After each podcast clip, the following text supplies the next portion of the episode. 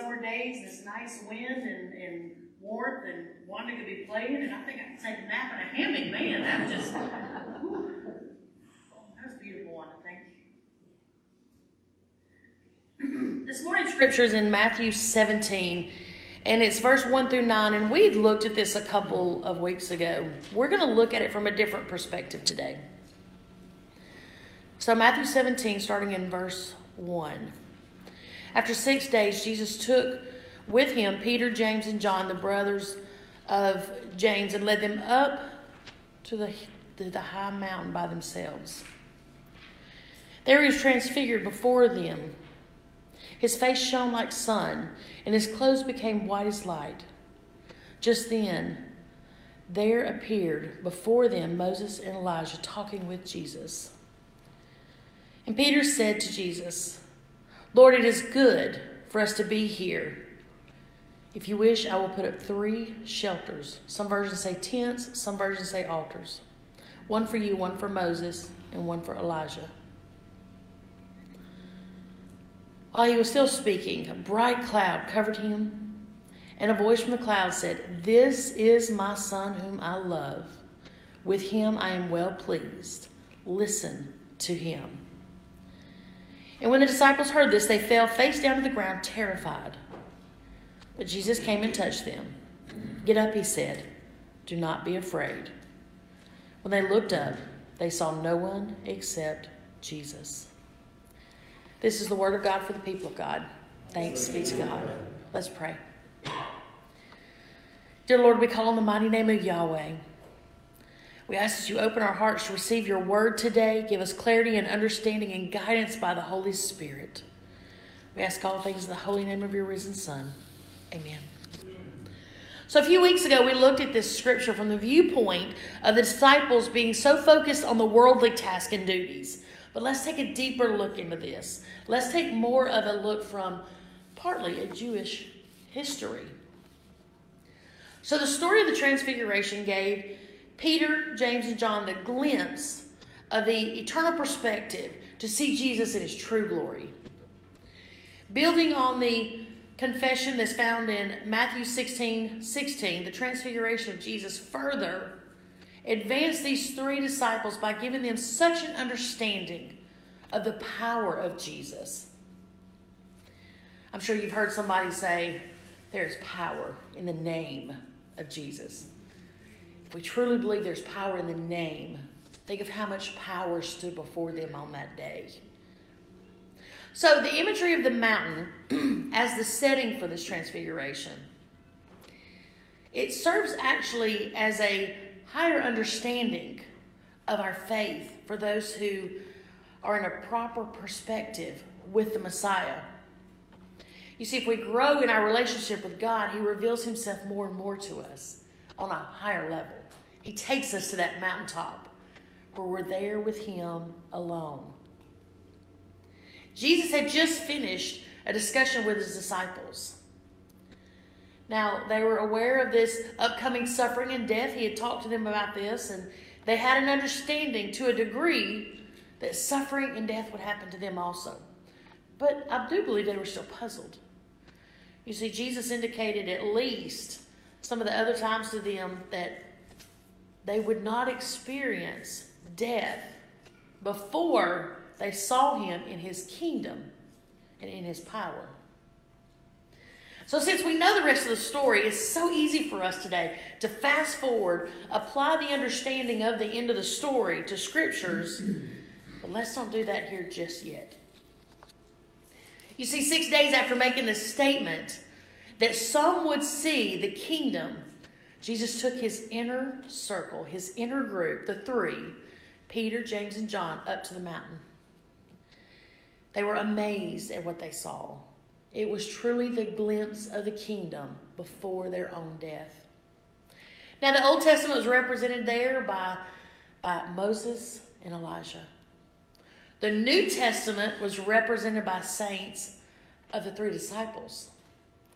The transfiguration was God revealed between what had happened, what is going to happen. Because that's where we find God in today. We see Him in yesterday, We have hope for him in tomorrow. But it's today that we encounter him.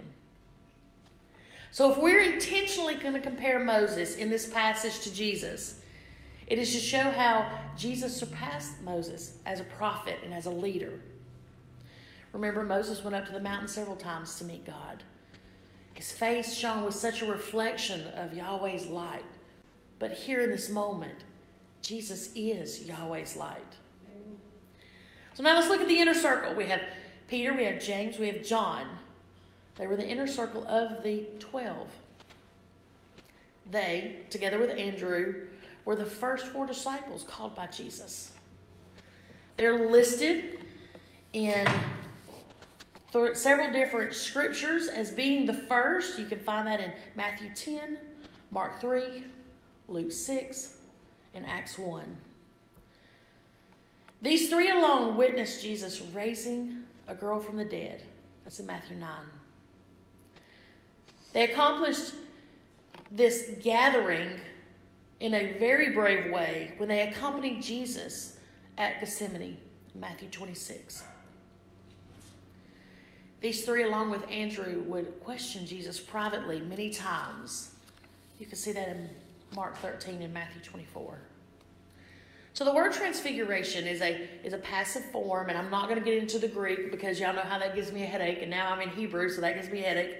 But it is a passive form of the Greek verb, meaning to be transformed. And our English word is metamorphosis. We know from Scripture that Elijah didn't die. He was taken directly to heaven. You can find that in 2 Kings 2. In Deuteronomy 32 and 34, it states that Moses died but was buried by God. Think of the closeness and the care that God gives to that end of this journey. Both were prophets. Moses was a model for the future prophet. Elijah was the model for Jesus' forerunner. So the fact that Moses and Elijah were there talking with Jesus is a very important connection to those of the Jewish faith. You see, everything in Jewish faith is confirmation when it connects back. It indicates familiar, familiarity. I can never say that word. It's familiar to them, which further heightens Jesus' status in the eyes of his disciples. So, although Peter wanted to build a tent, it wasn't for his protection, it wasn't for any of their protection. It was to worship, it was like a tabernacle. But the command he gave his disciples that God gave was listen to him. Moses himself commanded God's people to, to heed the prophet like me, he said, who would come. You can find that in Deuteronomy 18. This reminds us that Jesus repeatedly challenges us. Scripture says, He who has ears, let him hear. We have to be intentional about listening for God and not always telling God what we want in our prayers. We need to be intentional about sitting on that mountaintop and listening. Now, the disciples heard all Jesus' teachings about the ears hearing, and the, the hearts were not open, though. There was so much more to be revealed to them. You can always tell when someone walks closely with the Lord because their heart is going to be open to God. And I know we're not here to judge, we're not here to say, you did good, you did bad, but actions speak straight from the heart. There's no judgment there. That's revealing, that's a revelation. And in the final verse for today, it's noted that the disciples fell face down to the ground terrified. There's a real element of worship here in this action. It was motivated by fear. This fear of the Lord is much more than just some vague form of respect, it's a real fear. The command to fear the Lord, Proverbs 1 and in 1 Peter 1. It includes the idea of literal fear in the presence of such an amazing power and holiness of God. That fear comes because it's such a level we've never experienced face to face like Moses did and like the disciples did. There were similar effects that can be seen in Daniel 10. But Jesus instructed them to get up. Their faces looked at the scene which was now restored, and it was back to the normal mountaintop. And it was only Jesus that stood before them. Jesus knew this moment could be misunderstood by others. How many times have you been in a situation where you're surrounded by people that fully believe in prayer, fully believe in laying hands, fully believe? But does it ever make you uncomfortable if one person's standing there that doesn't believe? When you're sitting there saying, We all collectively are coming together in the name of Jesus, standing on your promise but knowing in the back of your head there's one person that doesn't quite understand. You see, they may see your actions and it can easily be misinterpreted because they haven't been to that mountaintop maybe as often or yet like you have. See, when we share, we share a testimony of how God moves in our life, it's to honor God. When we stand together in a prayer circle, we're honoring God. We're standing on His promises because He can't lie.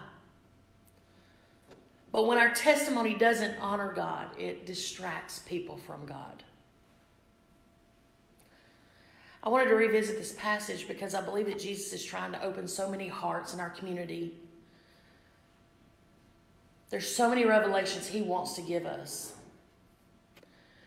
Back in February, my son calls me. He's like, "Hey, mom, I didn't get a chance to run over here to Flores. Can you just run over here real quick?" And I'm like, "Valentine's Day, son. There's probably not gonna be nothing left, but yeah, we'll go. We'll go try to get over there." And I walk in, and I'm there's very little left. They're they're busy. They're running back and forth, and I pick up something. I go to pay, and the lady said, "Did you cut your hair?" I just cut my hair that morning. I was like, "Yes." She said, Oh, I watch y'all online. I was like, Well, hey girl, what's your name? You know, I'm like, I know you did. We never know who we're going to be around. And if we're not honoring God all the time, we are distracting from God. Jesus is trying to give us a deeper understanding. Do we listen? Jesus is trying to give us a glimpse of the kingdom. Do we give him time? He's trying to give us a closer relationship. And that's through us. Do we allow the walls to come down? Jesus doesn't want us to just hang out at the bottom of the mountain with all the others and not invest in this relationship. I believe Jesus is calling us to the mountaintops, but he's also calling us from the mountaintops to go out to share, to pray, to testify. But if we're only at the bottom of the mountain, then that is where the enemy is going to keep us busy and we will never make it to the mountaintop. We will stay part of this world. If you don't find yourself constantly stepping out of your comfort zone and then looking to see who's beside you in that zone, then you're not worried about Jesus speaking into your life. My Jesus walks on water. I want to be Peter. I want to have so much faith that I'm like, I got peace. That means you're God. I'm coming after you. And I want to keep my eyes on Him. And I want to jump out of that boat and I want to experience every crashing wave that's going to add to my testimony. It's not going to be easy. I'm not saying it's going to be fun. But in the end, I want to hear, well done, faithful servant. I want to have that mustard seed in my pocket. And anytime the enemy says anything, I want to show it to him. I want to put it right in his face. Say, Not today, Satan. My Jesus has more for me. There's nothing you can give to me that will satisfy me with a peace like he does. You see, kingdom citizens must maintain a vision of God's glory his identity, his power, and heed his teachings. If we're not doing this intentionally, we are dishonoring God. I had debated about doing communion today and I didn't pull the elements out. And the reason I didn't pull the elements out is because I think sometimes we get so locked into the normal routine, just the normal. I'm going to go up, people are going to see me have communion, I'll look like I'm doing what I'm supposed to be doing. It's not about us seeing anybody do anything, it's about the heart. So, what I would like to do at this point, and one, I'm throwing your curveball, but I know you got magic fingers. What I would like to do is open the prayer rails again for a time of confession of the heart. You see, because when it is communion time, we remember the disciples being in the upper room with Jesus. He was preparing them to carry on after his crucifixion and his resurrection. Every day we go to church, we need to be preparing to carry on. Every day when we're in the Word, we need to be preparing to carry on. Jesus told them to break bread often, do it together. That's us coming together here. Even though we don't have elements, we're still here in the presence. He said, My body's broken for you. They didn't take him, they didn't force him. He knew what needed to be done. He willingly went. He gave himself as the atonement for our sins. And I'll be honest, every time I say the Lord's Prayer, because I did a teaching about a child saying the, the Lord's Prayer instead of forgive us our trespasses, the child said, forgive us our trash baskets, because we pass trash against each other. We do it all the time. We just have different words that don't hurt so bad. But He gave Himself to empty our trash baskets. That debt is so large that we could never repay it. And when he took the cup and he said, Drink this, this is my blood poured out for you. His blood was to cleanse us. It was the blood that allowed us to now walk into the presence of God. Because before that, we were so wretched. And we still can step into that wretchedness that we couldn't even be in the presence of God. But He did that to restore us. So as Wanda plays, I just want to open the prayer rails. I just want to do something a little different. It's nobody's business why you come to the prayer rails. There's something on your heart, give it to God. Don't walk around with that burden. He didn't create us to be shackled to sins and burdens. He went to the cross for us to be free. So I invite you now. If it's something on your heart, if it's someone on your heart, maybe you're just going to say, God, use me. I want to step out of the boat. I invite you to come to the prayer rails. Baptism is a public confession. There's nothing wrong with this public private confession. We're privately here. We're saying, God, move, use me. That's been my prayer for the last month and a half. I want it to be yours too.